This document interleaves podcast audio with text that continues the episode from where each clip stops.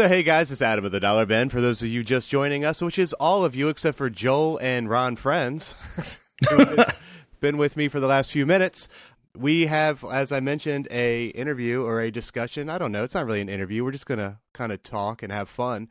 But uh, on the Dollar Bin today, along with myself, is as I said, Joel. Joel said hi, Hi, Joel. and then uh, on the other side of me is Ron Frenz. Hi guys, good to be with you again. and uh so we're just here. I guess we're gonna we haven't done a thor movie and um joel really wanted to get a thor movie and we figured if we were gonna do a thor movie then who better to get on than uh one of the writers or uh, artists? I guess do you do you consider yourself kind of both? Do you work with uh with tom and kind of as a writer artist or do you just consider Uh, yourself an artist? Tom is very generous with that credit. I, I would consider myself, uh, when working with DeFalco, certainly because he's so open to it, I'd consider myself a co-plotter, sure. But Yeah. uh, as far as a writer, you know, I make my suggestions in the liner notes, and sometimes he uses them, and sometimes he doesn't. So it would be a little too generous to call me a co-writer, but I will take co-plotter. and so uh just to give a little bit of background on on ron uh joel how many how how long how long of a run did ron have Let's see if I remember That's correctly. Ron. Ron, you Ron's did sitting right here. I'm testing Joel. I'm testing Joel.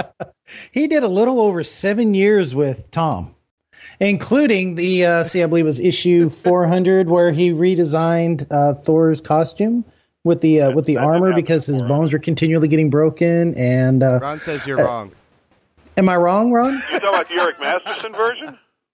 Oh, I, yeah, because I, I thought I remembered he was No, the continually Eric getting. Masterson version came way after 400. Was it? Okay, see, I, I that's- thought I remembered the Egyptian gods and the whole nine and, and all of that yeah, was but that set. wasn't part. That wasn't part and parcel of it. I, I, it was it was an anniversary issue that Eric took over, and I don't. I'm really bad with the numbers, but it it was after 400. But that's okay. Okay. Don't worry about it. Well, it has Yeah. been a year or two since I've read it because see, they You're don't ab- trade you're it. absolutely right about the fact it. that it being around seven years. See, Okay. but that's that's why that's why we have Ron on instead of Joel because um that's Bite that's, me, Adam. that's the point I was proving there. Um, but just uh, uh, Ron. So Yes. um, I don't you I don't know if you remember because I knew you're a busy guy, but you know we ran into each other in Baltimore Okay. Comic Con, Baltimore Comic Con, Uh, Baltimore. I, I that was when my hair was falling out. But yes, we did. and um, I was. Uh, it was a very stressful, uh, stressful weekend. was it you were at the um the Hero Initiative table signing? I was back and forth between that table and, and supposedly I had my own table and uh, and because it's not an area I do a lot, we were signing a lot of books, so I wasn't getting to my sketches and and uh, oh oh oh it's, it's you know much better than digging ditches in the rain, Yeah. believe me. But yeah, that was a crazy weekend. So uh, if we actually discussed something, forgive me if I don't remember it. Well, that's okay. I'm going to get into that anyway. So, What So- did I say? no, no, no. So, um, uh, uh, uh, along with a blind sketch, I don't remember. Do you remember doing my blind sketch of Spider-Man? Oh yeah, that was crazy, man. That was nuts. Along, I didn't like that at all. Well, you did a good job on it. Like you, you went for the webbing. I thought that took balls, man, to go for the that webbing was, that on was it. crazy, man. That, and it looked like hell. You know, it looked like hell. Well, it, not only did I get that from you, but I also got you to sign my Ron Frenz Marvel Creator card. Oh, yeah, yeah. And uh, you actually had a story that went along with that card, and I was going to tell it on the show, but I was hoping we'd get you on in the near future. So, can you mind telling that story about how that card came to be? Eh, it's just the ridiculousness of production and everything. Yeah, they well they they told they got me involved. I forget how I got involved in the whole thing, but I was contacted about getting involved, and I didn't have any pictures that would have been anywhere near appropriate. So I went out with uh, uh, a buddy of mine, my girlfriend at the time, and her brother, and we came up with some really kind of cool ideas. I mean, I have a Spider-Man costume, so we put one uh, one of my buddy's arms in a in the Spider-Man costume, and we made a Thor armband for my girlfriend's brother, and we had a, a hammer that had been made for me by a fan, and we did all these different, some funny, some not, opposing things with, you know, Spider-Man's arm and Thor's arm and Ron and the hammer and blah blah blah. And the one we sent was a shot of us playing, you know, bat like kids do to see who goes first, where you put your hands on the bat and the guy on top wins. we did kind of that with the hammer, where you know you see Spider-Man's arm reaching in, holding the hammer. You see Thor's arm reaching in, holding the hammer, and my hands up on top of the head of the hammer, like I won the game, and I'm smiling. And we sent it to them, you know, cropped the way it should be, and all that kind of stuff. And we, now, and, and if you remember the card set, a lot of the card set, they just had like floating heads of people that were blown up from bad black and white photos. Yeah. But this one, we sent them a full color photo with, that was kind of gimmicky and cool and superhero related, and they cropped it so it was just my head, and you can see my hand is resting on something, but you can't see what it is. and when I when I saw it, I just I didn't have the number of anybody actually involved in the production, but the, the the intermediary that got me involved in the production, I said, "What the what the heck are they thinking?" And he could not give me an answer at all. but now every time I sign one of those, I I die a little bit inside, and, and I appreciate that, Adam. you are welcome. Anyway. that was a great story. I, when you told me that, I, I got a, a huge kick out of that, and um, and I really want You to tell like you like when other people are in pain? I Is that what you're saying? He loves it. I didn't really know about the pain until tonight. now you, you've tarnished it. Now, now when I tell the story, I won't laugh as hard. Yeah. But no, it, it was it was it was very frustrating. But yeah, we had a we had fun out there, and we found a neat alley with brick and stone that made a good backdrop and all this kind of jazz, and Yeah. had had fun taking some pictures. Uh, some of the outtake pictures are better than the one we sent, like Spider-Man punching me and all that kind of stuff. But uh, you know, it, it, we tried. We tried to do something cute and clever. Oh well. well, I figure between uh, your seven years on Thor and uh, all the trouble you went through to try to get that picture taken, that you are the perfect uh, expert for us to discuss Thor with. I will throw into that my man crush on Chris Hemsworth. I have a huge man crush on Chris Hemsworth. I I I, I got to tell you guys, uh, just in general about the Thor movies before we get into the specifics of the sequel. Yeah. I never thought when when I was on the book, they did the uh, the Hulk, the Return of the Incredible Hulk TV movie Yeah. with yeah. Thor on it. Yeah. And, yeah. and, and the thing that was funny about that is I didn't mind it. You know, I actually thought I would have watched that show, you know, because it's like a backdoor pilot. I would have watched that show if it had come on the air. yeah. But the thing was, even then, in that movie, they call him a warrior king, and they stay away from the god stuff, and they stay away from the mythology stuff. Yeah. And I never really thought you would ever see Thor marketed like to kids and all this kind of stuff because you know when, when at the end of the day he's a pagan god. so I, I never really thought this would necessarily happen. And so you know, uh, when DeFalco and I we, we sat and watched that pilot, we didn't watch it together, but the next day we were both laughing. He called me the next day when he got into the office, and we were laughing because nobody would make eye contact with us about that movie. You know, nobody asked him, "Hey, Tom, what'd you think?" or because they would just assumed that we would hate it. Yeah. But the actor, Eric Allen Kramer, the actor that played Thor, really didn't do a bad job. I mean, the costume was goofy and it didn't come near close enough to the real Thor. But, you know, it it is what it is, you know. And because of those TV movies, because I grew up on in that era of the 70s and 80s, I mean, when the first X Men movie came out and I saw a picture of Hugh Jackman as Wolverine and his hair looked like Wolverine, yeah. I'm like, holy crap, he looks like Wolverine.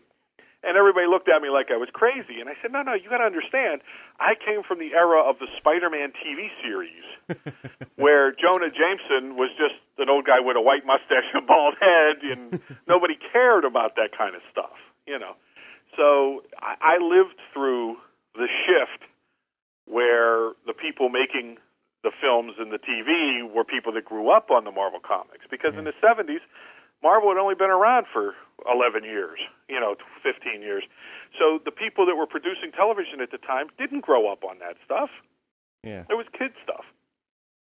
And when people ask me, you know, what's the main factor that now these movies are being made and and and doing so well and everything, and the and the two main factors are that the the people that are making them grew up on the comics and have a completely different vibe towards the material, and the the second thing is CGI.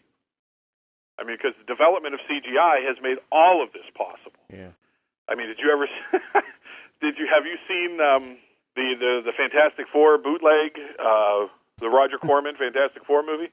That was only a step up, I think, from the Captain America movies that they had. It, it was barely that because, but that was so early in the CGI, and they had didn't have a budget or anything.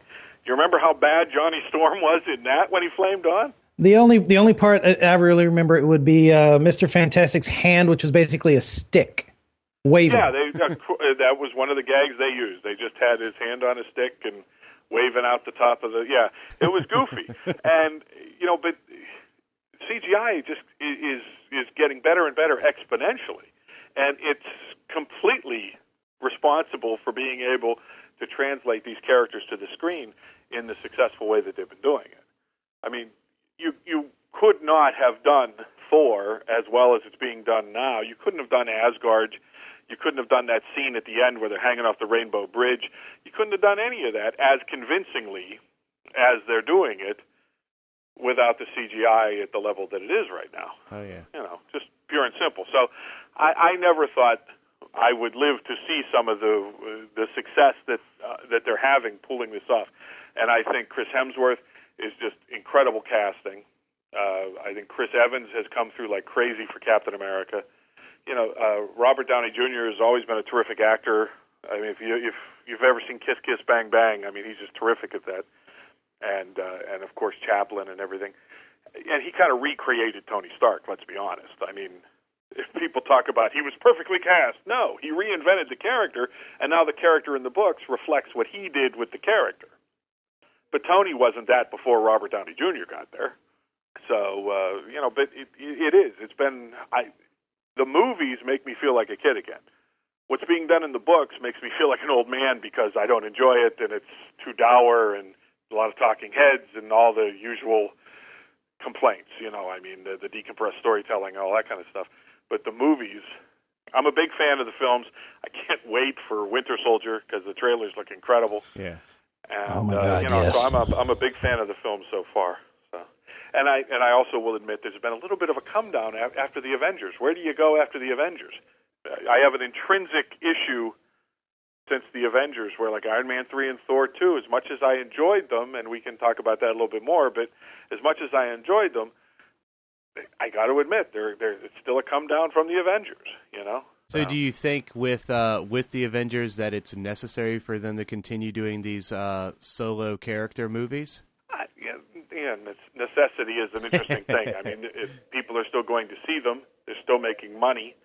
I think they're, uh, you know, I think they're enjoyable as they're playing in front of me. I, I mean, I have to admit, seeing the Avengers on screen brought out every fanboy fantasy that I've had since I was a kid. You know, so I, there, if you ask me, I think that's a per, almost a perfect movie. I think the pacing is incredible. I think the script's terrific, the whole bit.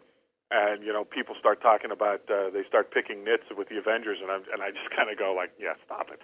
You know, come on, it's just damn fun. You know, I agree with you, Ron. I think the only fanboy fantasy I have left is the Sinister Six. Well, and supposedly, if you don't, if, not in the the next Spider-Man movie, you're going to get that in the third one. I, you know, when I get that, they can quit making them, as far as I'm concerned, because I, I got nothing else I want to see. and, and yet, you know, I haven't seen. I'm, I'm looking forward to the next one because I'm curious to see what they're going to do with the Rhino, and I'm curious to see what they're going to do with Electro, and and I actually like the casting. I, I think the kid that's playing Peter Parker uh, in the reboot looks more like a Ditko Peter Parker than Tobey Maguire ever did. You know, Oh But- yeah, I, I'm still, you know, I, you know, we're we're here to talk about Thor too, but I'm still Oh, waiting yeah. for my Spider-Man movie. I, I I'm waiting for a, a Spider-Man movie that's like a cross between the first two reels of Kick-Ass and John Ritter's old Hero at Large, and a little bit of the Sam Raimi. But you know, I mean, I, I still haven't seen the movie that has the complete vibe of a Spider-Man movie that I'd like to see because uh, it- it's Spider-Man and I are, you know, we go back a long way and we're real tight, and that's one of those characters that. What's wonderful about comics is it, even though it's a visual medium, anybody that reads it is projecting their own stuff onto it, and you can ask nine fans who should play a character, and you're going to get nine different answers. so even though Yeah. it's visual, there's still room for that all that projection, you know. And I'm that way. If not with other characters, I'm definitely that way with Spider-Man. And you know, Tobey Maguire is a terrific actor. Did did I look at him and go, "Well, that's my Peter Parker"? No. In fact, like I said, the new kid came closer to that than Tobey Maguire did.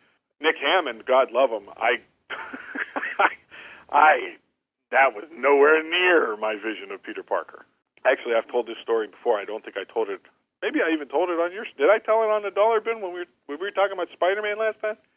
We did. Talk, have- we talked about a bunch of stuff. I think we talked Yeah, a lot 'cause- about 'cause my Spider-Man. pick when I was when I first when I was on the Spider-Man book, my pick for Peter Parker was Tom Hanks from Bosom Buddies. no, you didn't tell that one. And, uh, I thought he would have been terrific because I mean, as it's been proven, he's a terrific dramatic actor. He could have played the comedy, and he, if you at the time, if you looked at his profile, if you looked at because I was studying a lot of Ditko back then, and he looks he looked like a Ditko Spider. He would have needed a haircut, of course, but uh, I, I thought he would have been great. And everybody, you know, everybody else was picking people like Ray Liotta, which I didn't agree with at all. and, you know, all this kind of shit, and I'm going like, Yeah. "Look, come on, and and and and they were looking at me because I was picking a guy that had comedy talent. Like you don't need comedy talent to play Spider-Man, you know. I mean, and and then years later, when we were doing Spider Girl, I saw a picture of Tom Hanks after he had trimmed his beard from uh, Castaway, and he was standing next to his wife Rita Wilson, and they looked like a middle-aged Pete and Mary Jane. I said, "See." We would have been Well, for the well for the Spider Girl movie that they'll do someday. Yeah, possibly. I actually I was really disappointed when Sam Raimi and Tobey Maguire bowed out of the Spider-Man franchise because I figured one or two more movies and we probably would have gotten to May. because cause they would have been sitting there going, well, what are we going to do now? Well, you know, in the comic books, there's this one thing where they have a kid. Well, let's do that then. You know, that kind of thing. And uh, who the hell knows? But then they bowed out, and we had to see the origin again. So, I think the only comic book movie that's got the origin the way it should be was the uh, Ed Norton Hulk movie. Do it three minutes, get in, get out, you're done. And really, who does not know how Spider Man came to be now? I There is nobody alive on the planet, the middle of Uganda. Everybody knows how Spider Man came to be. You don't need it. Move on. I think re- rebooting the origin every every three movies is a huge mistake. I, I think it just wears people down, and it screws with your your even your general public's perception of what the origin is. You know, I, I don't see a need for that either. I completely agree with you. well, Oh, Anyway. that, that's right. We were talking about Thor, though, weren't we? Yes. uh, Adam, did you want to synopsize the uh, movie real quick for anybody who may not have seen it? no, because I think if you haven't seen it, you shouldn't be listening to this anyway. Well, I just want to spoil the hell out of it. So anybody gonna. listening, We're gonna the going to hell out of spoil this. Yeah. Yeah. Uh, well, I guess uh, for starters, Ron, when you when uh when uh, let's let's start back at the beginning. I guess when Thor hit the big screen and um you were going to see this movie, what what was your uh, feeling? Are, were you excited about it? Were you nervous? Yes, I was very excited.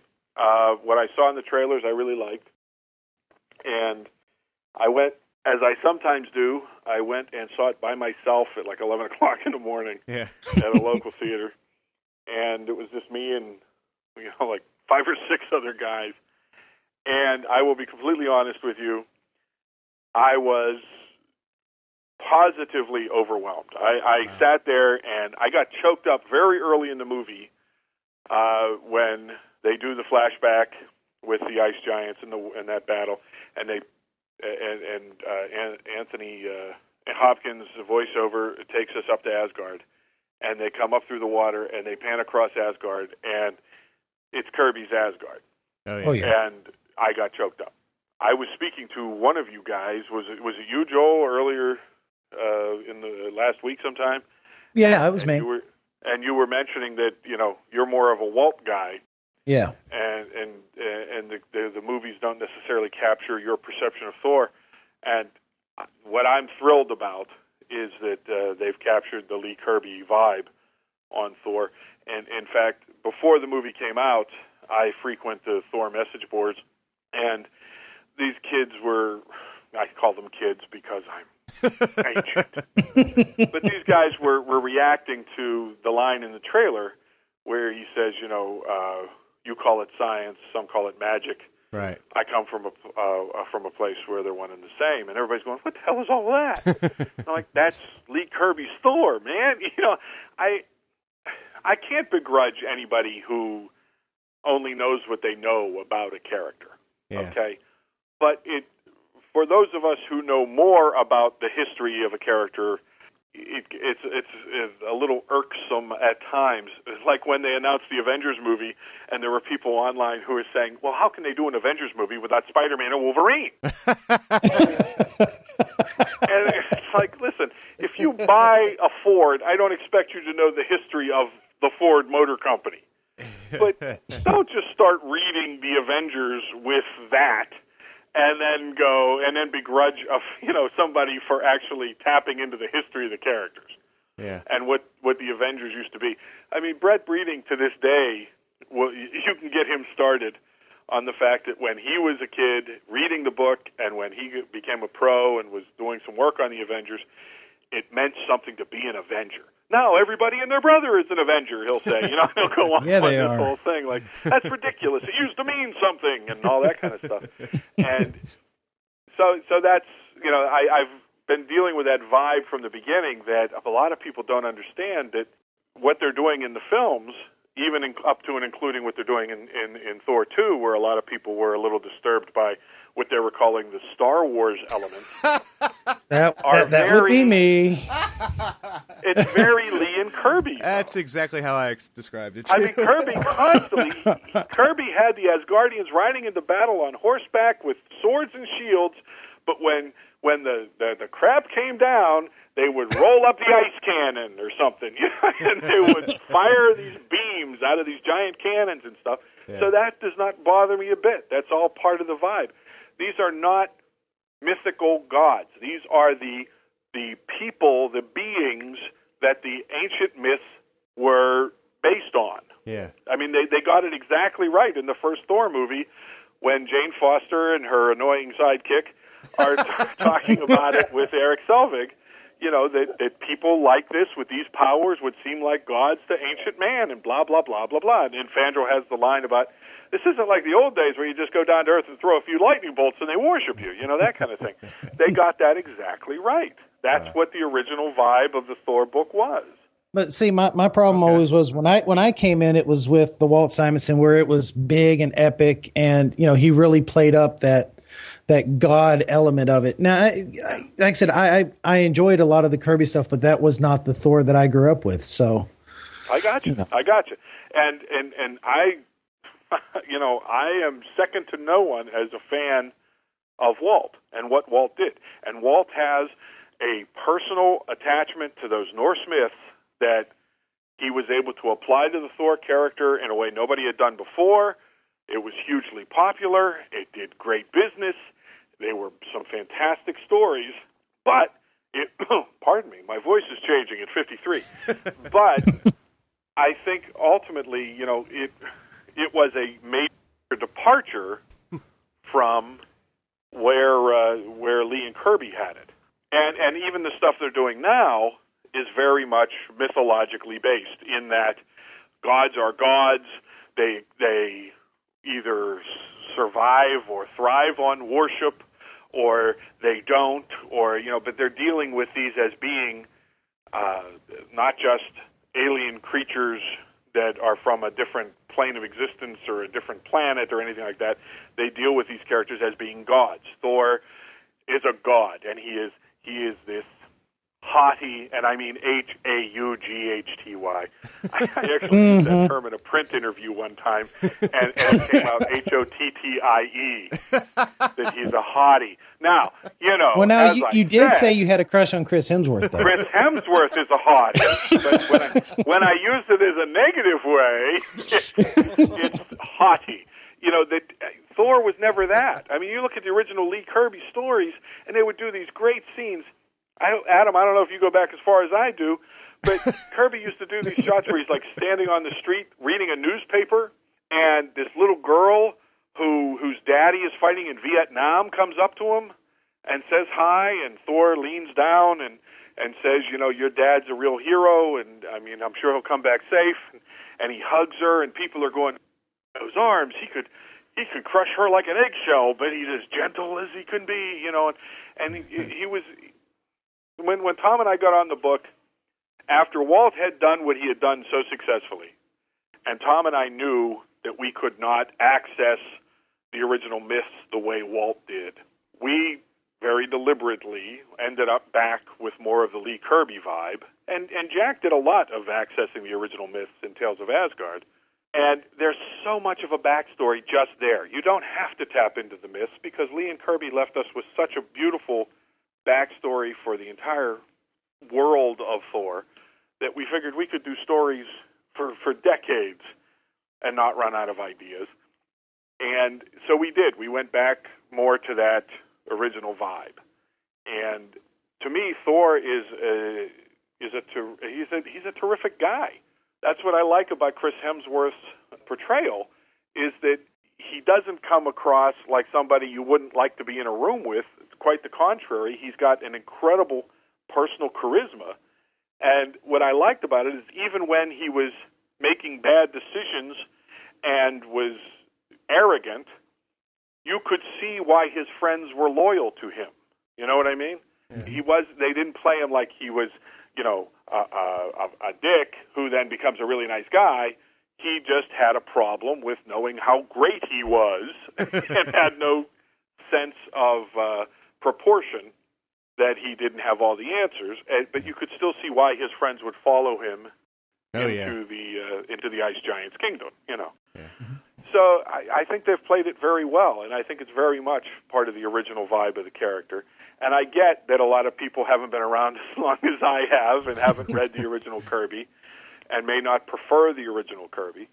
But for me, that's been Thor from the very beginning. So uh, the one thing I think they do incredibly well in the films is the relationship between Thor and Loki. And yeah.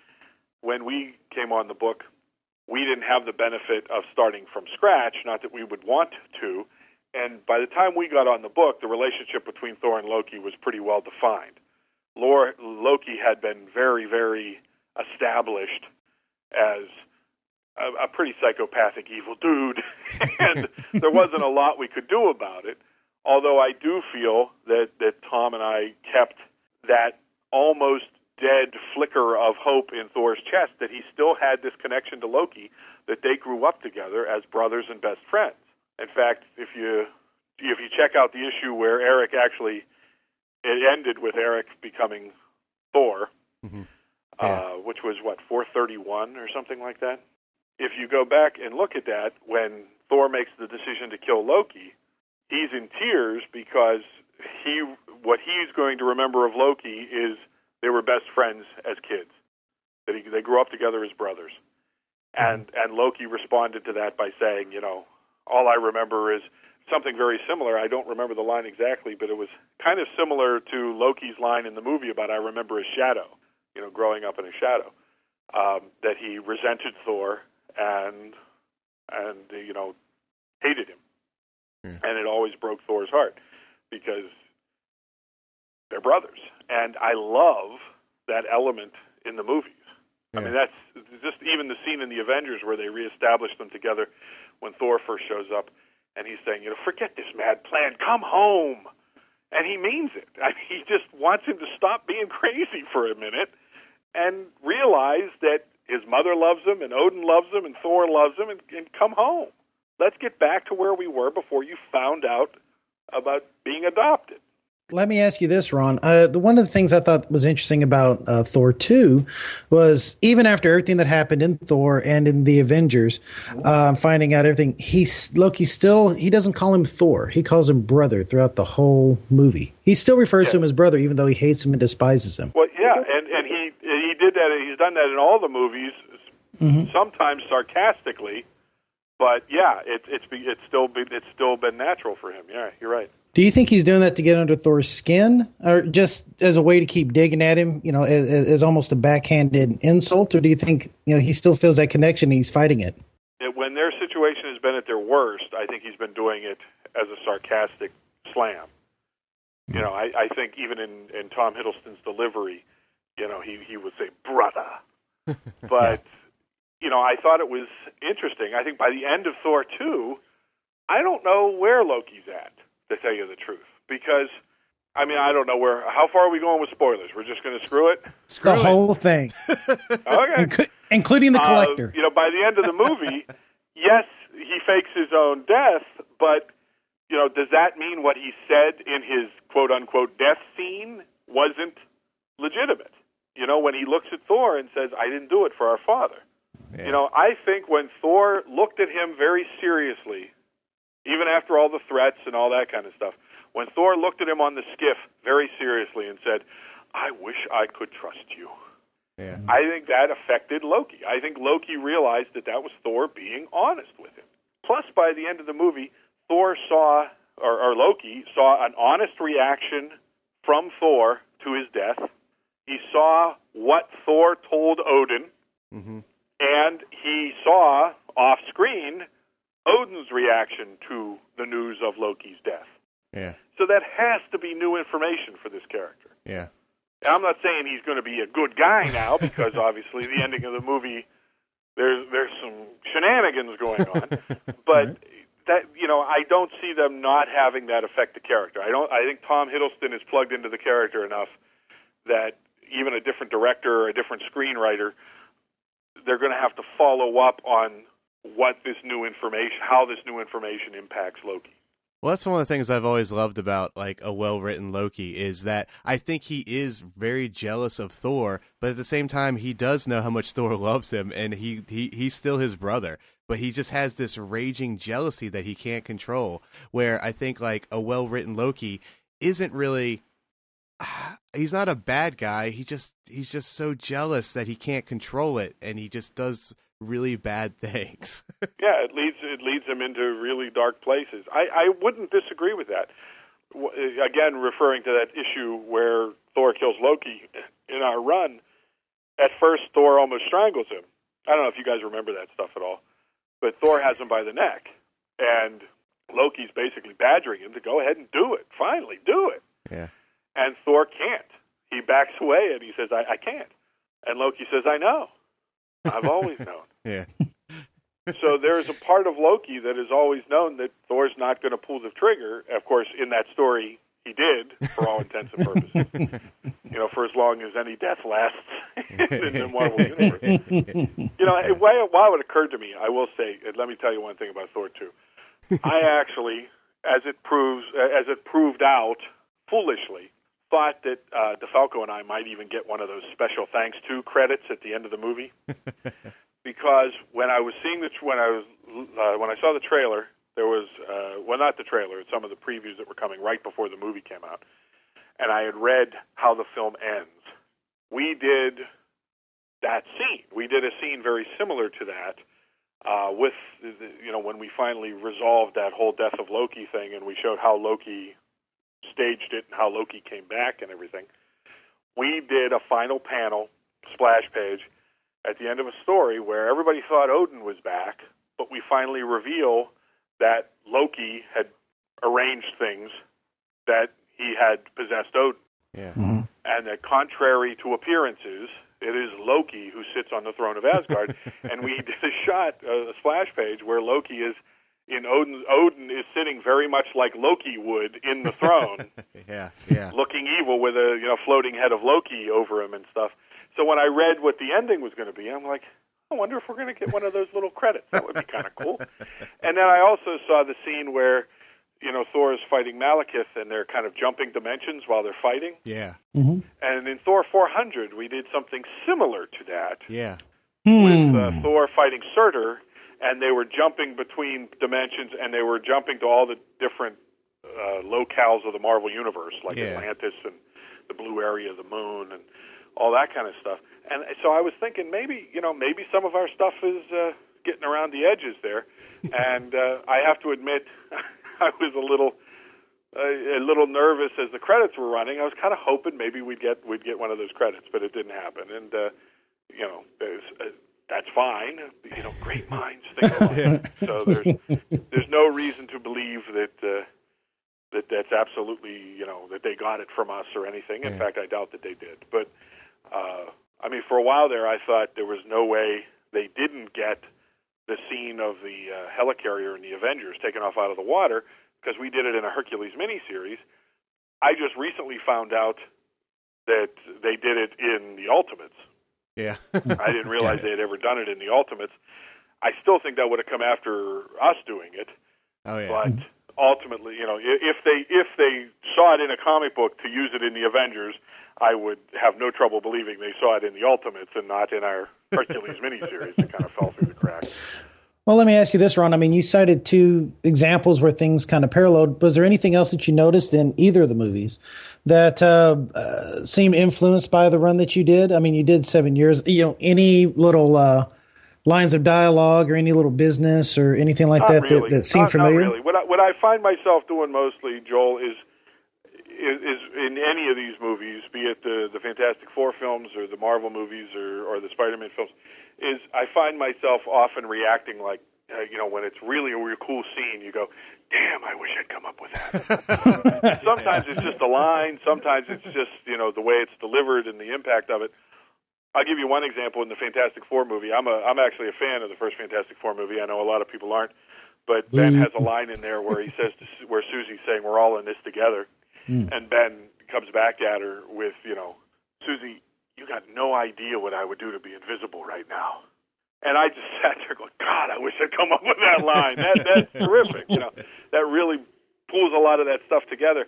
And and again, I mean, all the relationships I like. I this Thor two more than the first one had a vibe that kind of reminded me of some of what Tom and I did because in the course of our seven years, I think we had Asgard under siege at least two or three times, and we used the Warriors three quite a bit. Yeah. So I mean, even the scene where Fandral does the Errol Flynn off the skiff and takes out mm-hmm. the guards and yeah. everything Yeah. remi- the vibe reminded me a lot of the kind of stuff that Tom and I would do. Yeah. And the relationship between all the, the warriors and stuff. I mean, why they lost, why they dumped Hogan, I'm not quite sure. But uh, because he's always been Yeah. one of my favorite of the warriors. Ho- yeah, Hogan didn't get much, did he? No, he's and, and they said he was from a specific realm, Yeah. which I'm not sure comes from the comic books. Because in the what I remember from the comic books is back in the day, they did a Tales of Asgard story where they went to a, a land called Xanadu or something, and I think that it was strongly suggested that Hogan was from that land. It was the land of the Arabian Nights, and and they uh, they had genies and all this kind of stuff. And I, I I seem to remember them strongly suggesting that that's where Hogan was from. Yeah. They, And what are you Olivia laughing Newton-John. about? I'm sorry, you said Xanadu, dude. I'm thinking Olivia Newton-John and that stupid Well, movie. uh, not that. Not not the roller skating rink. Not the roller disco rink. Well, see, I, I was okay with them doing that with Hogan because that addressed one of the problems I had with the first movie was uh, Heimdall being black. Because then I can say, okay, well, he's just from a different realm. That's fine. That, that that addressed that. Now I'm perfectly fine with it. Whereas I had a lot of problems with it in the first movie. Why? I to Why me, be- it, it, here's the thing. If, I, Because they're Because- Norse because- gods, because- is what. Eh, like Joel and I've had this argument a few Yes, times now. But you're putting Yes, the yeah, chicken because- before the egg. Right. They're, they're not Norse gods. They they Right. they are the reason for the stories. But you know they don't follow the rules. If they followed the rules, Thor would have red hair and a red beard and drive a chariot driven by goats. Goats. And and when the goat when he gets hungry, he eats the goats and then he puts the bones back together and Flash their their their skins back on and they pull his chariot again. Suck it, Joel. I, I I, the thing. I mean, but but did I but did I not say that I just changed my opinion? Well, that's I, that's yes, you did, Joel. Because brave- that's you're- something you're that we tried man, to Joel. address in the course of our run. Was Kevin Masterson once asked Eric, you know, I like Thor better with the beard. All Norsemen had beards. Why doesn't he have a beard? And and Eric said because you know, all even though his people influenced and and uh, the, the the original Norse myth, they're not Norse. Yeah. In fact, before that, we had Hercules at one point. Uh, Thor had grown his beard back in the Black Galaxy because he went through a membrane that aged him, and he got back to the High Evolutionary's place, and he was shaving off his beard again. And Thor uh, and Hercules said, "What are you talking about? to your people, it's a to, to the Norsemen, it was a sign of virile manliness. How can you shave off your beard? And Thor just casually says, "I'm not Norse. I'm Asgardian. we're we're not the same thing, man." See, see I, what what bothers me worse is not so much getting schooled by Ron; it's the fact that he takes Ted's side in this. Damn, Well, I'm not Ted's trying to got Ron on his either. I side. mean, those are all things that have been addressed in the course of the run, and, and you know, it's it's true. I mean, if if Lee and Kirby were trying to say that this was the Thor from mythology, he should look very different from what he looks like. I mean, Roy Yeah. sort of kind of addressed it by having Red Norvell become a version of Thor that Yeah. was much See- closer to the descriptions from the myths. You know. You see, you see, this is what I'm uh, talking about. Adam loves people in pain. You see that he is cac- He's- Oh, I've I've already pegged him for that. Hey, look, yeah, hey, I'm, look. I'm with you on that. the one, thing though. is this is I I didn't bring it up. like, Oh, like, like, I almost brought it up. I was almost like, I'm gonna, I'm gonna ask Ron about this. I'm calling Joel out, but I didn't even do it. I didn't even have to do it. Like Joel, because will you go knew because you knew I'd stick my you own know, foot in my own mouth. That's why. Well, in my humble opinion, because Yeah. I mean, believe me, the idea, uh, you know, and and I don't know whether that makes makes me racist or what, but the the idea of making uh, Johnny and Sue black doesn't uh, immediately appeal to me. They uh, they may pull it off in the next movie, you know, if indeed that ends up happening. But uh, it didn't bother me when Kingpin was was changed races, and it didn't bother me bother me with uh, Heimdall mostly because yeah, I, I just thought it was an cr- incredible performance too in both films. absolutely. Oh yeah. So I mean, that's the thing. I mean, we had him, and when you think about it, and, and you know, if you want to mix uh, not races but uh, lineages, I, it, the, the Kirby version of Heimdall that I settled on, he looked Amish because he had a beard and no mustache. Yeah, In fact, we had Eric Masterson refer to him as Amish a couple times uh, as as a nickname because of his beard. So you know, we were all over the place with uh, Asgardians and beards. Baldur's always been clean shaven. Right. You know, so obviously they're not following the Norse belief that you're only a man if you have a beard or something. You know. Well, let, let me ask you about this. And what do you think as far as um, the, the the little tag at the end, as far as bringing the collector and and really uh, setting up? It's it's going to be space next with the Guardians of the Galaxy coming out, and then the the Thanos uh, at the end of, of Avengers and all that. What do you think about what they're going next with this? I'm curious to see Guardians of the Galaxy. It's not the. I'm old. Remember, let's reestablish that. Ron's 53. Um, so when they said they were making a Guardians of the Galaxy film, I went, "Really?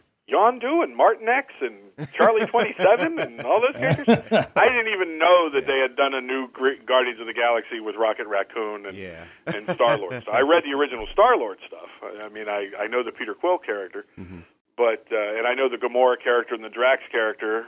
I mean, my erstwhile studio mate Pat Olliffe did uh, Warlock and the Infinity Watch for for a while there, so I'm I'm familiar with those characters. But I did not know they had been rebanded as a new Guardians of the Galaxy. So I when I did find that out, I went, oh oh, well, now I get it. Okay, I have to tell you that that stinger at the end of the movie scared the royal hell out of me because I thought it looked terrible. I tried not to bring this up on our forum um, because I didn't want to ruin the movie for people in the end credits. But Sure, let sure.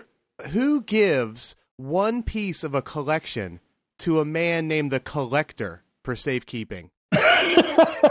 like that seems like a terrible idea. Let's give you Well, but- one piece of a collection to hold on to. Well, that's true, but by the same token, they gave you their reason in the in the thing was that they didn't think it was smart to have two of the Infinity Gems in the same place. I'd have found someone else. I I don't disagree. His I name was mean- the Collector. I, yeah, and, but uh, what really threw me about it, because I, I mean, the you know there was a story going around that uh, Alan Taylor, the director of the film, had kind of said something unflattering about that that he didn't want the blame for that tag at the end, and he has since apologized for it. And, you know, said that those comments were unprofessional, and he apologized. Yeah. And I understand that, but I, after seeing it, I understand why he was a little upset because, Yeah. I mean, the lighting, the I, were you did, were you guys in, uh, taken in by that, or did it look like an old episode of Lost in Space to you too? I, I personally hated the whole thing. I know a lot of people that did enjoy it, but I did I- not like the end at all. I, I mean, squealed like a 13 year old little girl girl. that leads them in, and the the cages. Joel Plus just saw the the collector and was like, collector. I did. I, got- I swear to God, my wife went to go see it with me because she also has a crush on Chris Hemsworth, and uh, and I saw it, and I used to swear to God, I don't care if you buy them for the Staples. I squealed like a 13 year old girl when that came on. My wife went, Why are you doing that? I go, It's the collector. Oh my God. Infinity Gems, Infinity Gauntlet. She goes, What the hell are you? Never mind. It doesn't Don't- matter. Don't, I loved to it. educate her right there in the theater, man. but see, I I was there with with one of my with my best friend, uh, and she goes to these movies because she enjoys the humor. I mean, she has a you know when when she and I were dating uh, a lifetime ago, uh, while I was on Thor, she actually was a character in Thor. So you know, I tried to, to involve her that way. That never worked either.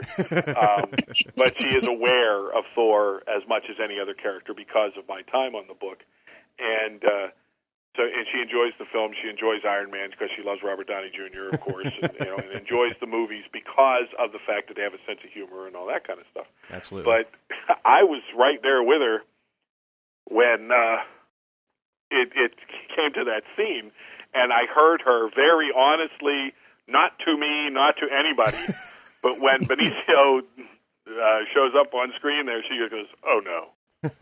and I had to I had to agree with her. I I thought it was one. I thought it was just completely out of place in the Thor movie yeah. and yeah. you know Volstagg and Sif walking in. The lighting was completely different. The setup was completely different.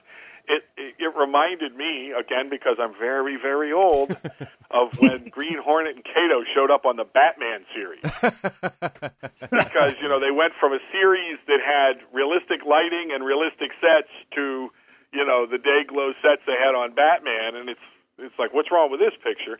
That's what it felt like to me and the makeup on the the alien girls and the makeup on the aliens in the cages and all this kind of stuff just it, it felt very lost in space to me you know? Oh, and uh Oh. it's kind of scared me for the movie uh, to tell you the truth. I i don't know what to think of this thing now and and we'll find out. I was not in san diego. I didn't see the teaser. They've done a great job of keeping it offline so i have not seen it yet but um frankly I'm I, I'm cautiously optimistic about it now. You know, What worries me about it is the space stuff has never been Marvel's strong suit. They've never really had a space character that stuck. They tried it with Nova, really didn't go anywhere. Quasar lasted what 60, Yeah, but- but the thing- something like that. It's never been their strong suit, so I don't know why they're going there. But the thing is, I mean, they're going like I, they, obviously they're going to do the Infinity uh, stuff, but like the Annihilation series where they did get the new Guardians of the Galaxy together. I mean, that was a really solid story. Now it didn't have the numbers to keep it going, and even after they kind of went into their own books, it didn't really have the numbers. But the story itself was solid. Like I, I really enjoyed it. I mean, it definitely is a cornerstone of the Marvel universe. Certainly, in my opinion, a lot of the cosmic stuff hasn't been done well since Mark Gruenwald died. I mean, Mhm. Rooney was Oh, yeah. the king of that stuff, and I'm not even if he wasn't writing it, he was the guy. He was the go-to guy for that kind of stuff, and he was always in the you know in the wings uh, through Ralph and and uh, Ralph Macchio and all those other people when like Jim Starlin was writing the original Infinity Gauntlet stuff. You know, he was the guy that was taking all the notes and keeping everything straight. And uh, so, I mean, I didn't read Annihilation. I've I've become familiar with it through the fact that it actually is one of the few appearances of Stellaris outside of anything that uh, that Tom and I did. Um, but you know, it is, you know, it's going to be problematic because it, of the comparisons to Star Wars, and you know, the, I they they've gotten confident enough that they have an audience for these that does not have to be re-educated every time. And that's the thing. I mean, they got away with aliens attacking New York, and everybody loved it. So they're going to take the next step uh, out into uh, space fantasy and stuff. What, what really amazes me about the whole thing is Marvel's taking this step out into the Guardians of the Galaxy and Thanos and all this other jazz, and Wolverine still can't wear yellow because that would be gay. You know, that kind of well, now I was reading somewhere that they were saying that the uh, the, the seeds for Guardians of the Galaxy was in Thor two. Did you see that online? Uh, There was because there, because there was a agree. I scene mean- when they were when they were dropping in between dimensions that you saw j- uh, jet pilots or jet planes just disappear for a while.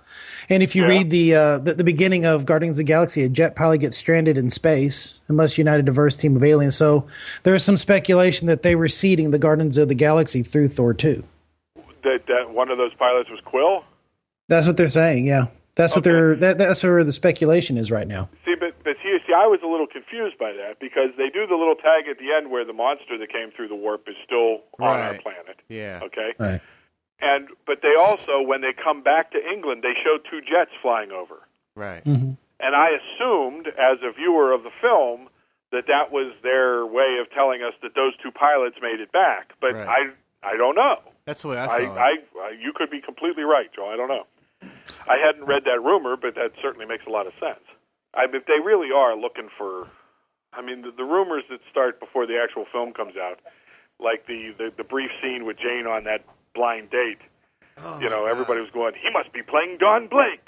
wow. That's funny. I didn't get any of that. I I didn't even know that. Like I avoided Thor trailers like as much as I could, and I kind of really went into Thor with as much of like a clean slate as I could. And Yeah. um, that scene cracked me up because you know that guy's from the show The IT Crowd, Right. and I love that show. I think it's hilarious. So when I saw that, I just like my wife, like Sean and I, we just lost it. We just started laughing so hard because that guy's just he's just a joke in the IT crowd. It was just kind of funny to see her out on a on a date with with the him and kind of picturing him as the guy she was dating. well, and I mean, but you know, there's a throwaway line in the first movie to kind of get the Don Blake thing in there that she dated this guy and everything, and then the word comes out that they filmed a scene where they're having lunch together or something, and he must be playing Don Blake, and it's like, really, that's quite a leap. or he's just playing some guy, Yeah. you know, that kind of thing. so, I, so it gets a little crazy. I mean, I I know people who don't. I, I go to comicbookmovie.com quite a bit to follow.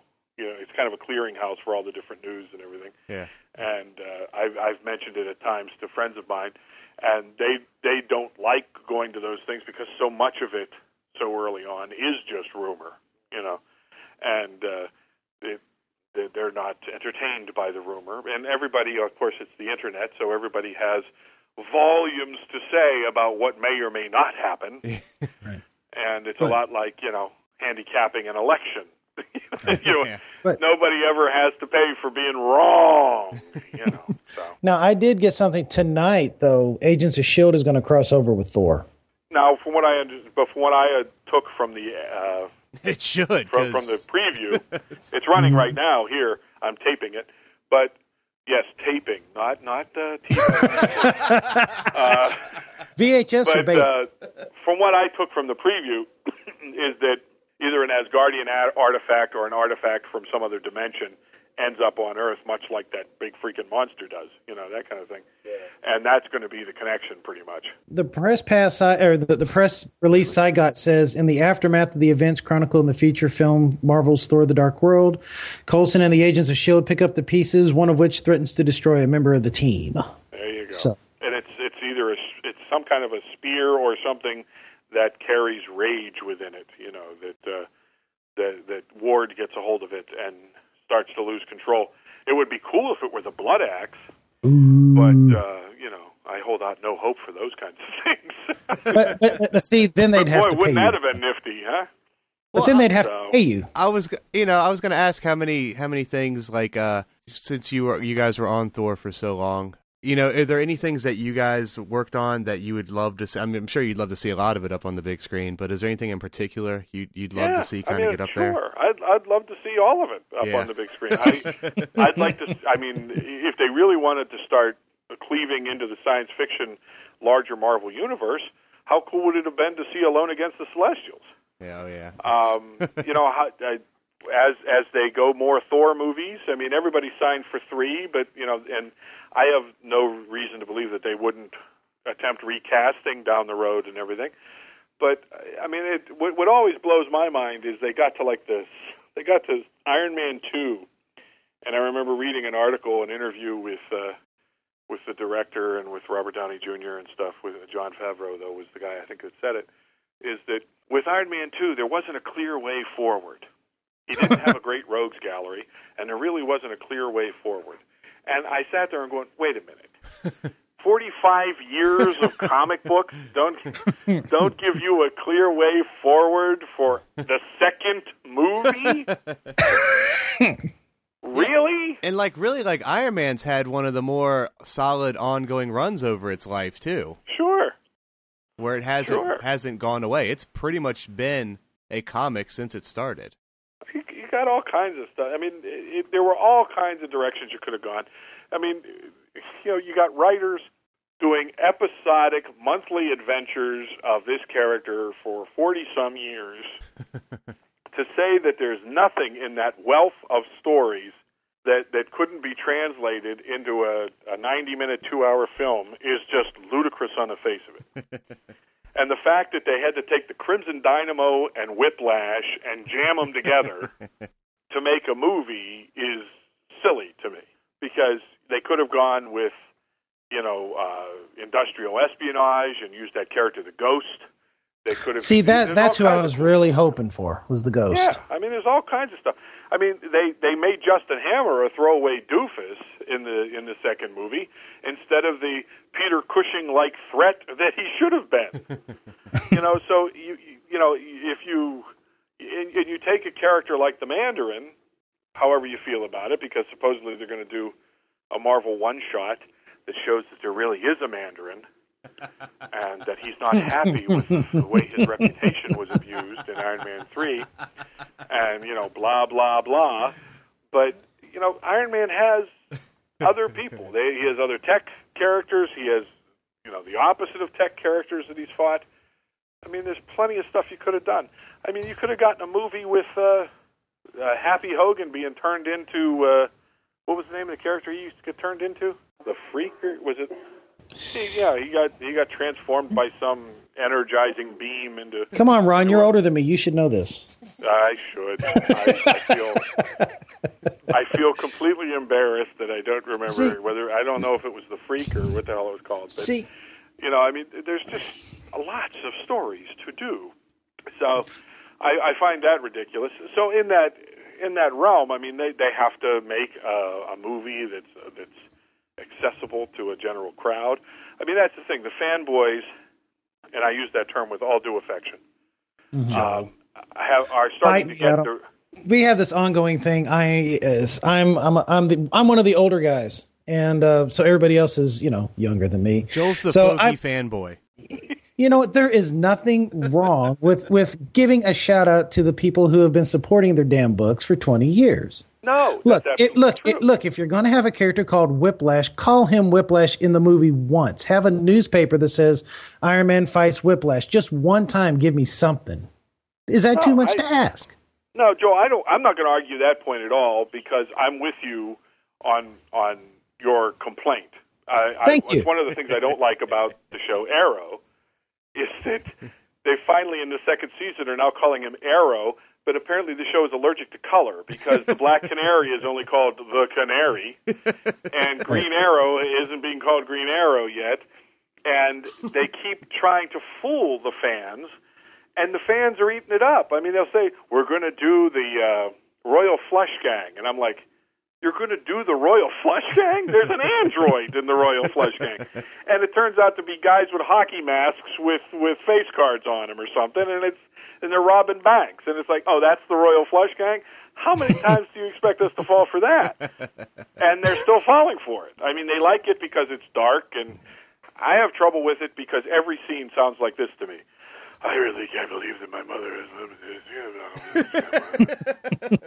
and you're really going to go out there again, and you're going to do this because you know it's not really good what you're doing, and it's, you're not a hero yet. You're just a thing and a vigilante and all. of You know. It's look, I, I don't mind major changes as long as there's a shout out. And I'll give you an example is as far as Electro in the next movie. Okay, fine, he's black. Okay, fine. He's blue and glowy, fine, whatever. But at least for me, at least for me as an old time fan, I know that the, the, the yellow and the green with the with the lightning bolt sticking straight out of his head, that's not going to work on screen. But at least if you're going to do it, put him in a hoodie with the green with the lightning bolt pattern on it, so at least references what he what he had in the comics. At least give me that some reference to what what used to be. Joel, I don't am think not that's- even sure. I, I don't even necessarily cleave to the fact that the uh, the mask wouldn't work. Did you see the Marvel Knights Spider-Man that Dodson did, where the, No. the the lightning bolts laid down on the mask until he used his power, and then they stood up and everything? I, it actually looked kind of cool. Well, I'm, I'm talking about for the average person, not I got not you. a comic no, I, person. I got you. But see, my point is that as they have, I think the entree has been made. It has been proven that you know people will go to a movie with a man in a red, white, and blue costume, and a, and a guy with a long red cape, and a guy in a golden gold, uh, golden red uh, armor, and and they will go to see this movie, and they will enjoy it for what it is, and it's high adventure and fun and all this kind of stuff. I think it's time to stop worrying about trunks and what they're going to buy costume wise and all that kind of stuff. If you're going to start doing Guardians of the Galaxy with talking raccoons, then, then I really think you can get away with Wolverine putting on a mask. I really do. Boy, I just find the disjointed nature of the, the, the attitudes to be a little difficult to take sometimes. I mean, I understand that Marvel's trying to go for a more uh, quote real world feel, and if that's the way that they want to go with it, you know, at least give a nod out. As far as I'm concerned, let's go. Let's let's make the uh, let's make the comics into the movies. As far as I'm concerned, but I understand that th- a lot of people that still won't play for.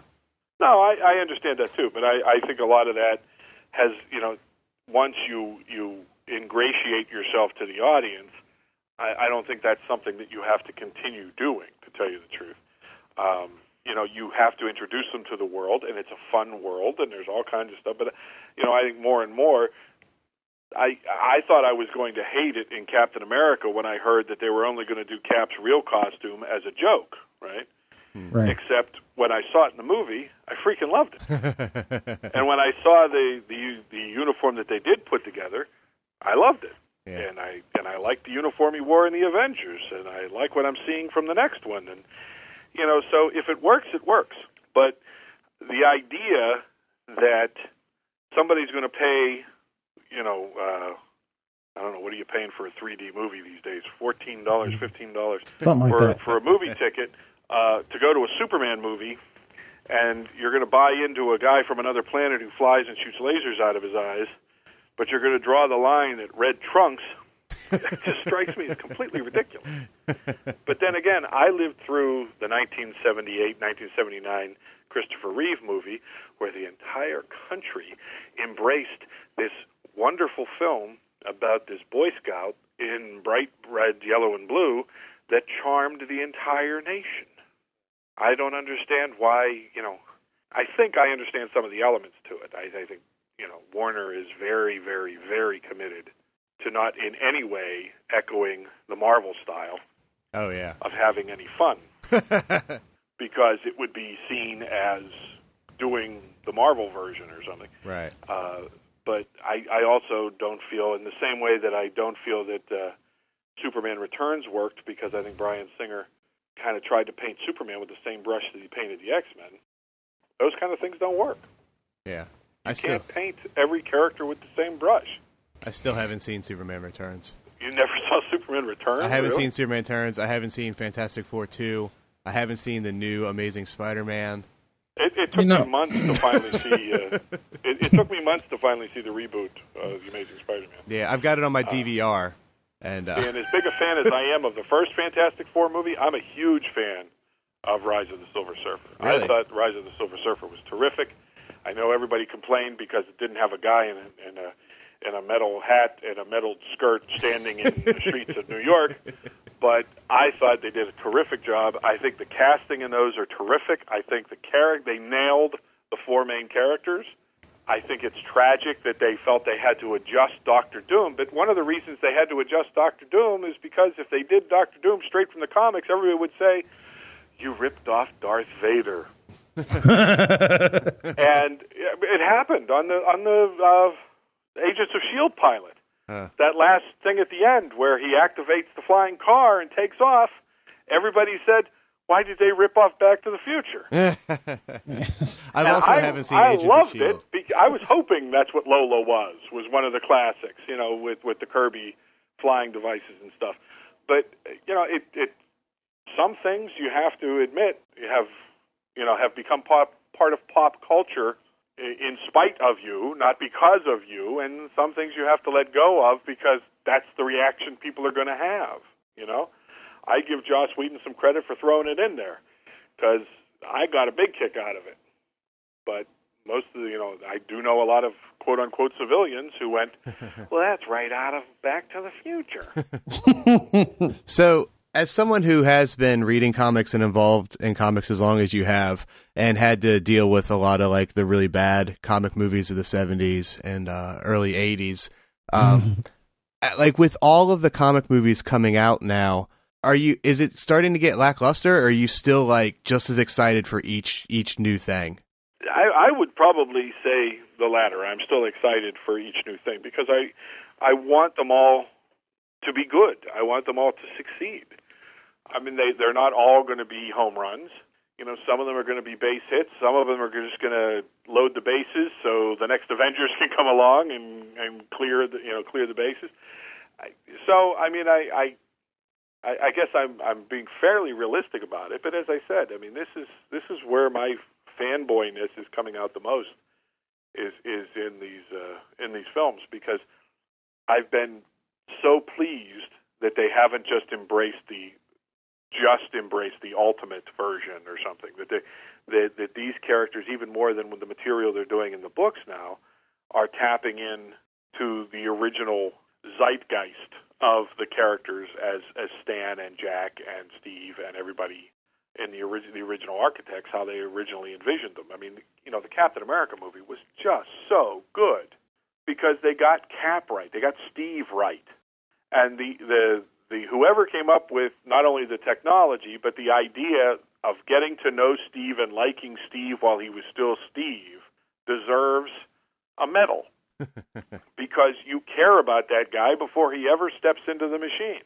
And once he becomes Captain America, you get it. You're you understand that his point of view is different and everything because he grew up the way he did.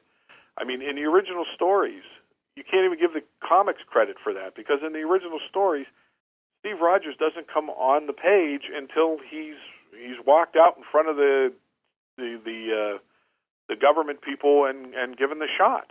You know, I mean, he's like three panels skinny Steve before he becomes Captain America. And I know there have been stories done in the meantime, but I, I just thought the movie was wonderful that way. I mean, to to really give you a sense of who Steve Rogers was before you make him Captain America, I think was was really really smart.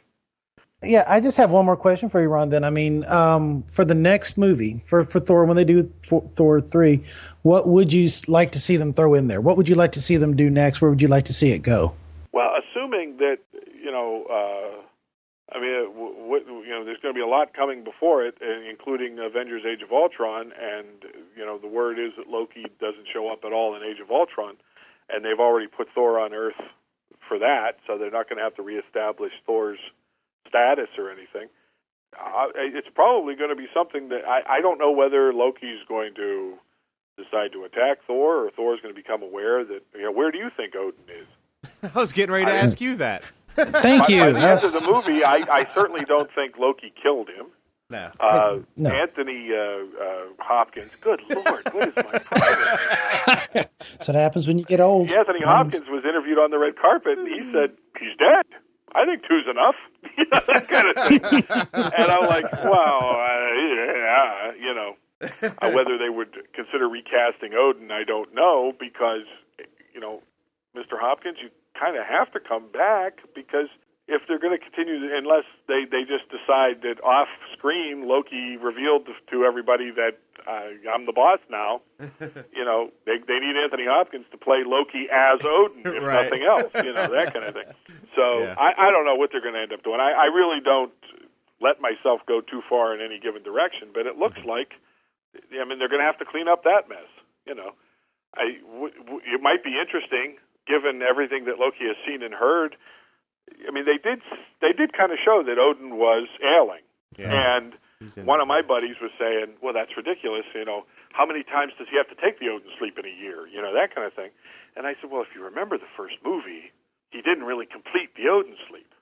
yeah. There's every reason to believe that that Odin sleep was interrupted because at one point Frigga said he might. Who there was no telling how long he might sleep. Right. So the fact that he woke up, he didn't get a complete Odin sleep the last time. Plus, they've been fighting these battles on nine fronts of the nine worlds and all this kind of jazz. So I have a feeling he's in the Odin sleep, and Loki stashed him somewhere. Whether it's another dimension or the dimension of death, like we've done in the comic books, or whether it's something else, I don't know.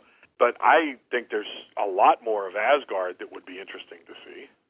I mean, I'd love to see Karnilla. I'd love to see Hela. You know, there's all these other characters from Asgard that I think would be fantastic. I'm not just saying this because you're on, Ron, but I was kind of hoping that they'd um, introduce Thunderstrike in the next one. Thor goes off, does whatever, leaves Thunderstrike behind to take his place, and go off. And now you've got a new character, and you can, you know, it's like Thor light, and you can go on from there. Well, spin-offs, yeah, uh, spin-offs being spin-offs. I mean, I always kind of hoped that with Spider-Man being done in cartoons and all this kind of stuff, I I always had this very modest fantasy that you know, especially once Disney bought Marvel, that there would be a half-hour Disney series of Spider-Girl. But Sony still has the the the, the TV right. They have to be involved in any of the TV stuff with Spider-Man, I think, because they have the the the TV movie rights. So, uh, but I always uh, kind of, you know, because you really can't do Spider Girl without Pete and Mary Jane, and Right. You know that becomes the problem there. But yeah, Joe, I mean, sure, I let my brain go that direction. You know, that- wouldn't it be cool if they? I mean, the only thing is, this is really going to sound like I I really am stalking Chris Hemsworth or something. He would have been a great Thunderstrike. You know? Remember, it says you've got to keep 500 feet away, Ron. I know, I know. He has no he has no worries there. But uh, you know, I mean, yeah, I would love to see that. You know, I mean, believe me, when when I heard in the first movie that his scientist friend was named Eric, what do you think I thought? that his last name was going to be Masterson. That we were at least going to make it in on a name, you know, that kind of thing. I'm glad that that they didn't, because uh, you know the hope remains alive that they could actually do that someday. And uh, you know, I mean, when these franchises get tired, who knows if they wouldn't go that direction? You know, we'll just have to wait and see. I mean, believe me, if it ever happened, you'd hear the uh, squeal of a teenage girl from Pittsburgh, no matter where you are on the planet. You know, that kind of thing. I, I'd love to see that kind of thing. Sure. Well, you know, you guys earlier you were talking about Joel was talking about Simonson being his Thor, and uh, you were talking about Kirby. But when the first Thor comic I ever read in my life was Eric Masterson. Oh, God bless you. So my Thor, my Kiss Thor. No, uh, but it's honest. Like my Thor is like that's like when I started reading comics. When I started reading Thor, my Thor was uh, you know Frenz and DeFalco. I mean that's that's my Thor. When it took me a while to adjust to the fact that you know Eric Masterson is not Thor. Really, I guess. you know, it took it, it like it took me a while to kind of really put that together. Even though the whole story arc, he's basically looking for Thor. So your first issue was really you were one of those guys that that picked it up because we were trying something new with Eric taking over, Um. or Yeah. did you read some of our Thor stuff before that? No. No. It was. Um. Uh. I think like it was the the the part of the series where Eric is. Um. Like I actually went back and bought. I have your. I recently bought y'all's entire run in comics, but it was basically um where like Beta Ray Bill's on one cover and like um Absorbing Man is on a cover. If it was Beta Ray Bill, the only time we did Bill was uh, the the Thor War, Yeah, the time. yes, yeah, yeah, with the where different Thors. the Tomorrow Man and everything. Yeah, yeah, that's where I started. Oh, that was a fun story. That was the first- I that was- that story. That was the first Thor comics I ever read. Was that that that series that run? Yeah, that that story was late in our run. Sure. Yeah, Sure. yeah. I've I've since gone back and bought all all of them from from when you guys started on it and uh, started and, and read those. But at the time, that's that's that's the first uh, Thor comics I picked up. Well, I'm those. glad you enjoyed them, man. I really am, and I appreciate that. I mean, we're still making money for the company because uh, it was kind of cool that their inaugural, the, that new format they're doing of the the uh, the Epic collection. Uh, the 1st Mm-hmm. the first release was uh, the the beginning of our Thor run. Yeah, The two fill-ins and then the uh, self, the Celestial stuff and the War of the Pantheons up to 400 Yeah. was the first of that to be released. And uh, it was fun seeing those stories again, you know, because I, I don't pull out my old comics as often as people might think. And uh, it was fun to see some of that stuff. You know, I mean, sometimes it's painful because, you know, ooh, boy, I'd love another pass at that. but uh, for the most part, you know, I, I think DeFalco was it was that was a fun time because you know Tom wasn't sure he could write Thor. He likes characters like Spider-Man and Ben Grimm and you know and the down to earth characters that are like the guys next door and everything and he wasn't sure he could do Thor. And so we did the fill-ins kind of to uh, ingratiate ourselves to Ralph Macchio because there was some talk that we were going to take over Daredevil. He was looking for a team for Daredevil and Tom was lobbying for us after Spider-Man to get onto Daredevil. And uh, I had even done a Daredevil piece for Ralph that hung in his office for years, and uh, to kind of you know schmooze him. and uh, so we did the two Thor fill-ins, the uh, the Secret Wars flashback and the Dargo Thor fill-in, to kind of ingratiate ourselves to to Ralph. And uh, and uh, when we were done with those, Ralph said, "Well, I I do have a book in mind for you two." And Tom went, "Yeah, Daredevil." And he went, "No, Thor." And Tom said, "I can't write Thor." And he said, "You just did two issues. You dope." and I was a huge Thor fan, so you know I grew up on the Buscema stuff, but had you know since read the Kirby stuff and loved it all. And uh, you know, so I was. I mean, if anybody wanted to give me a job doing Thor, I was more than happy. And Brett Breeding was a huge Thor fan, and you know, so uh, we were probably more psyched about it than DeFalco was. But uh, he decided to jump in with both feet. To his credit, he said, if he's not sure he can do cosmic, let's do the Celestials. you know, I mean, let's, let's really do it. And and you know that reminds me. There's another scene in there that kind of made me wonder if there wasn't a bit of a DeFalco vibe in some of it. The scene where the uh, Stone Man of Saturn comes forward, and Thor goes, "Hello," and he goes, he goes, "I accept your surrender." if you remember, there's this wonderful scene that the fans of our work all remember fondly, where Thor's staring, standing beneath Arishem the Celestial, and he gives him a chance to surrender before this gets ugly. And I, that's always been Thor to me, you know. So when I saw that in the uh, trailer, I thought that was a, a nice little thing too. That I can't help but feel a connection to it. I'm not saying that they borrowed it from us or anything, but but I can't help but feel a connection to it. So all in all, you are pretty happy with Thor. Yeah, I, I did. I like I said, I think it suffered. Well, my first viewing, I, I intend to see it again Yeah. because I do this bad thing sometimes with these movies that that that is that does them a disservice, which is when I see the trailers, I my brain starts filling in where in the movie that scene happens, and this must be the denouement, and this must be the setup, and all that kind of jazz.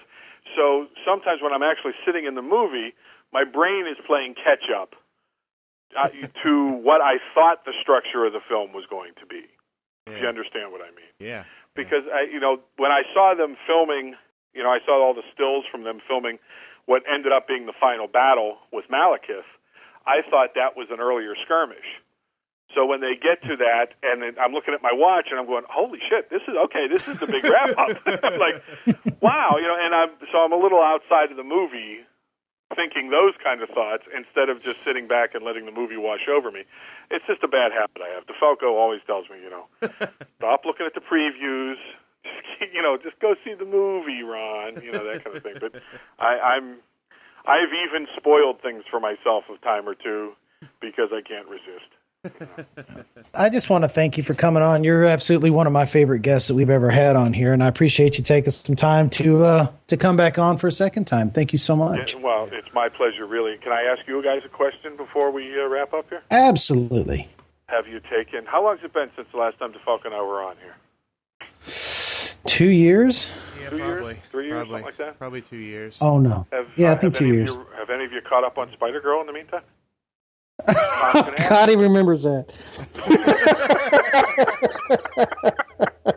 DeFalco's going to ask me if if uh, you know you, you read any more Spider Girl since the last time. You know, well, I actually, I, I have. I'm trying to remember. I, I bought some trades, yes, So I'm trying. Yeah, to, the whole the whole amazing run was put together in trades. Yeah, I, I I have some trades that I'd read. I don't know if I'm completely caught up, but I do know that I did I did buy a few trades and I did read those. Well, Yes. I appreciate the effort. I can tell. I can tell DeFalco that his harassment of you was not in vain. So. no, it's it's a it's a pleasure, guys. Anytime you're you're interested in hearing me uh, get long-winded and stupid, uh, it, it's more than a pleasure to to chat with you guys. Believe me. Well, then I think we need to go ahead and pencil you in for Spider-Man next year when it comes out. Let's really make it long. Fantastic. I will. I will make a point of going to see it. Um, there was one. Who was the? There was there was one guy that does like local cable access, and he was going to invite me on to talk about Man of Steel, I think. And I went to see it early because I thought I was going to get invited on to talk about it on this cable access thing. And I sat through it, and he never called. Huh. And I was like, you know, son of a bitch.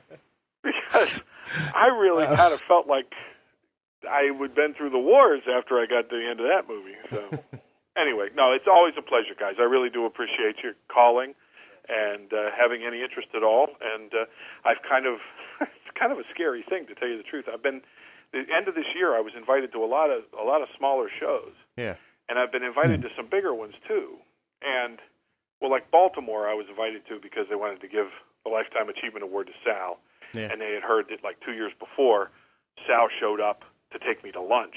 so they kind of invite. I was the I was the Judas goat to get Sal to show up to to accept the Lifetime Achievement Award. But I, you know, the fact that I'm not doing anything that's currently on the racks, it's very odd to, to be getting these kind of invitations. And I think I've actually entered that rarefied air of classic illustrator or something. You know, the, on the legendary status. Well, I was, about to, I was about to say you can always go ahead and just take a uh, a page from Neal Adams and go ahead and start calling yourself the living legend Ron Frenz. I, I Tom as Tom DeFalco as a joke. He, he he set out, you know, the old the old thing about Michael Jackson's the guy that originally came up with the King of Pop thing, and he made it stick. Yeah. Tom DeFalco has been trying to make the legendary Tom DeFalco stick, and, and I actually I actually did a uh, a, a podcast interview with uh, uh, some spider guys, Spider Talk or something, and uh, really nice guys, and I enjoyed I enjoyed the interview. But they had also interviewed DeFalco, and every time they said his name, he corrected them. the legendary Tom DeFalco. So this young guy that was interviewing me, every time he brought up DeFalco's name, he said the legendary Tom DeFalco. And like the third or fourth time, I laughed and I said, "Boy, does he owe you a check?" And he's he's really trying to see if he can get it to stick, like the King of Pop, you know. I mean, so, but but I have I've gotten a couple of flyers from some of the shows I've been at where you know they are starting to use disturbing terms like you know comic book legend Ron Frenz, and it's like that really obviously only comes with age and time, apparently, you know. So I, it, it's odd for me because people trying to make conversation, they they're always just like you guys did. They're always going to ask, you know, what are you working on now? Yeah. Yeah. And you know, it, so I, I don't really get it myself why I'm getting these invitations. But uh, Well, you're fun to talk to. Wow, that's You very sweet of you I'll to give you say. that. You know, you don't want you don't want me having a man crush on you, Adam, because that could get.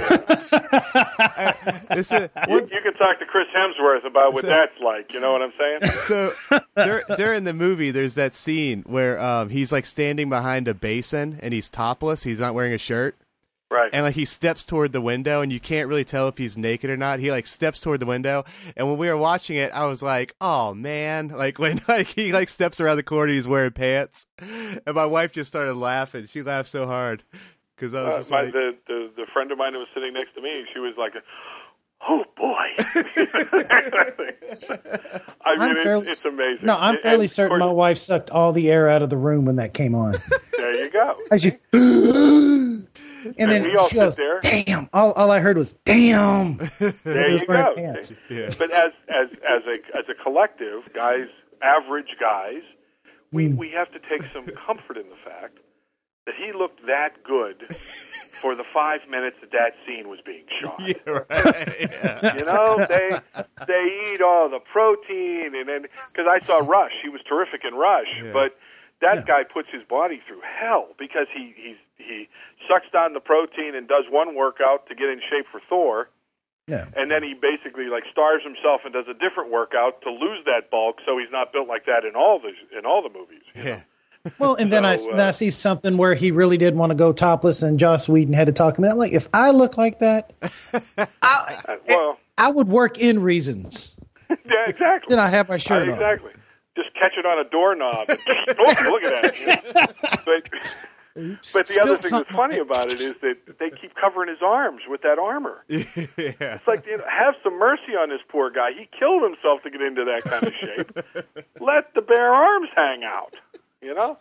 And Whedon was the first one to do that. I mean, God, did you see some of the cut on his arms in Thor 2? Jeez. so, I mean, he really does look like the character come to life. There's no doubt about that. Yeah. All right, All right. guys. Thanks, thanks, Ron. Thank you, Ron. I really appreciate it. It's good talking to you, Adam, Joel, both of you, and uh, you guys take care, okay? All right, thanks, Ron. Thanks, buddy. Bye. Thanks. Bye.